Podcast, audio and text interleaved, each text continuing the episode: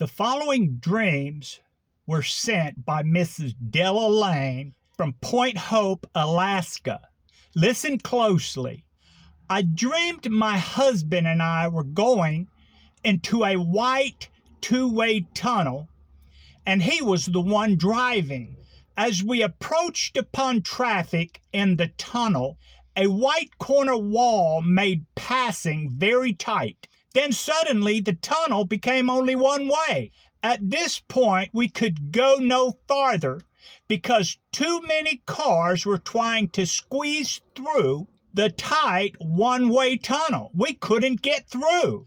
I know there is a certain significant meaning, but I can't get it. What does it mean? Now, the second dream.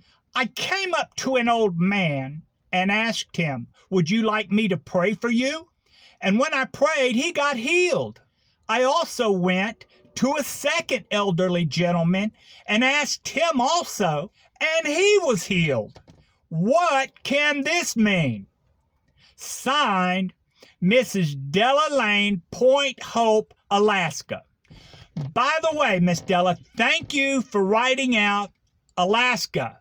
Since your previous email contained the abbreviation AK, I misinterpreted that as the state of Arkansas, as you will hear.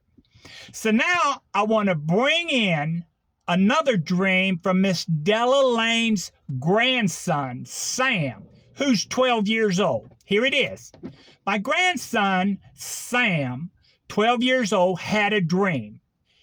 He called me crying after he woke up from this dream. I don't believe it was a nightmare, but a warning. I have yet to know what it means and what we are supposed to do. Sam and his grandpa, Papa, were driving on a street with a four wheel ATV. They hit a bump and crashed. His grandpa's face had blood all over. More specifically, his eye was messed up. Sam knew his grandpa had died. Next thing he saw his grandpa with an angel, tall, blonde, and brown hair with a beard. He was clothed in white. The crash occurred at the corner of the village where we go to church Bible Baptist Church. The angel and grandpa were reading through the Bible the angel was flipping through the pages of the Bible with Jacob, my husband. Sam knew my husband had gone to heaven, but I'm trying to understand why the angel and my husband were turning pages through the Bible. We had been attending the Bible Baptist Church for a year and a half now. Before this, we attended the Assembly of God for over 30 years. We have been learning a lot at the Bible Baptist Church. We enjoy hearing and learning so much. My grandson lives with his parents in Wasilla, Alaska. I prayed with him a couple of nights ago because he was still very distraught from the dream. He prayed the sinner's prayer that same night.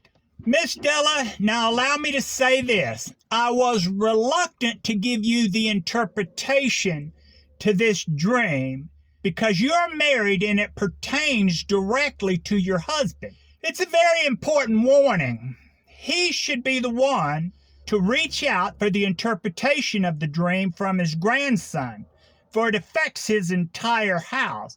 By you reaching out to me regarding a dream pertaining to your husband, it places me in the untenable position of being a precipitate cause for creating schism in your house if I spoke directly to you. So, what I did was speak directly to your husband in a parable. Let's listen to that video. Papa Lane in Point Hope, Arkansas. A certain barrier to truth is to think that you already have it. I speak this in a general sense for you to consider the doctrines of your faith. Allow me to say it again. A certain barrier to truth is to think that you already have it. Pray against demonic timelines in your life Spend time alone with the Lord. Go to the secret place. There you shall find answers. So there you have it, Miss Della. If your husband cares to know the interpretation, let him seek the Lord for the answer. If he so chooses, he may simply ask, and I will take it to the Lord, of which I've already done so. In this way, your husband will be responsible for his own actions, as shown in the dream by the angel as they flipped through the pages of the Bible. Miss Della, all these dreams are related one to another. You might say they're all interrelated. In your dream, you start by saying, My husband and I were going into a white two way tunnel, and he was the one driving. Della, I like this part of the dream because your husband is in control of his house as he ought to be. He is the one steering the direction and momentum as the spiritual leader of his home. Now, that's the interpretation of him driving the car. Now, let's get to the tunnel you talk about. So, there are people coming and going from this place. You might ask, what place? We'll get to that part later. Let's lay the foundation first before we walk through the house. Continuing on, you and your husband approach a white corner wall in which passing is restricted. In fact, you go on to say it became only one way. So there you have it. The white corner wall you approach is the wall that has the cornerstone, the chief cornerstone, which is Christ. You find that in Scripture. But allow me to expand that scripture into context, since all of it applies to your dream.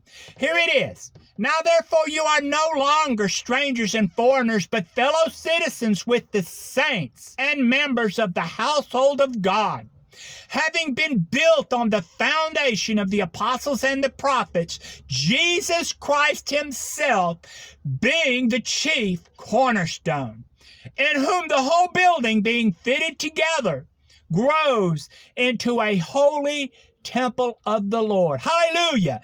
In whom you also are being built up together for a dwelling place of God in the Spirit. Next, you say the tunnel becomes only one way. There you have it, Miss Della. There is only one way, but you would not. You mentioned this in your dream, saying we could not get through. So I speak to you plainly, Miss Della. There were people coming and going when you had been in the assembly of God, just like you and your husband came and went. But here's the thing, Miss Della. You and your husband got squeezed out by the goats that were sitting among the sheep in that place, and thus you picked up and left. And now you can't get back because it has become only one way. So, as the white wall containing the chief cornerstone was the turning point in the tunnel, and so it is with your spiritual walk. You wanted to go further, but you could not. It only became one way. Miss Della, you have learned things about the manifestation of the Holy Spirit. That brings me to your second dream. You say I came up to an old man and asked him, Would you like me to pray for you? And when I prayed, he was healed. I also went to a second elderly man and asked him also, and he was healed. So there you have it, Della. What's stopping you? God has shown you that which is from the Holy Spirit. Indeed, there are times we pray in faith and times we act in faith.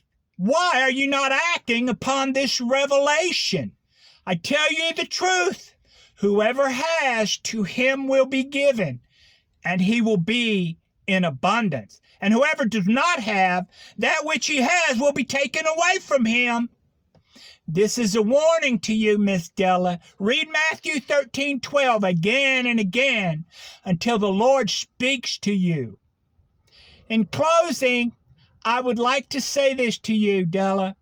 Quench not the spirit, despise not prophesying, prove all things and hold fast to that which is good.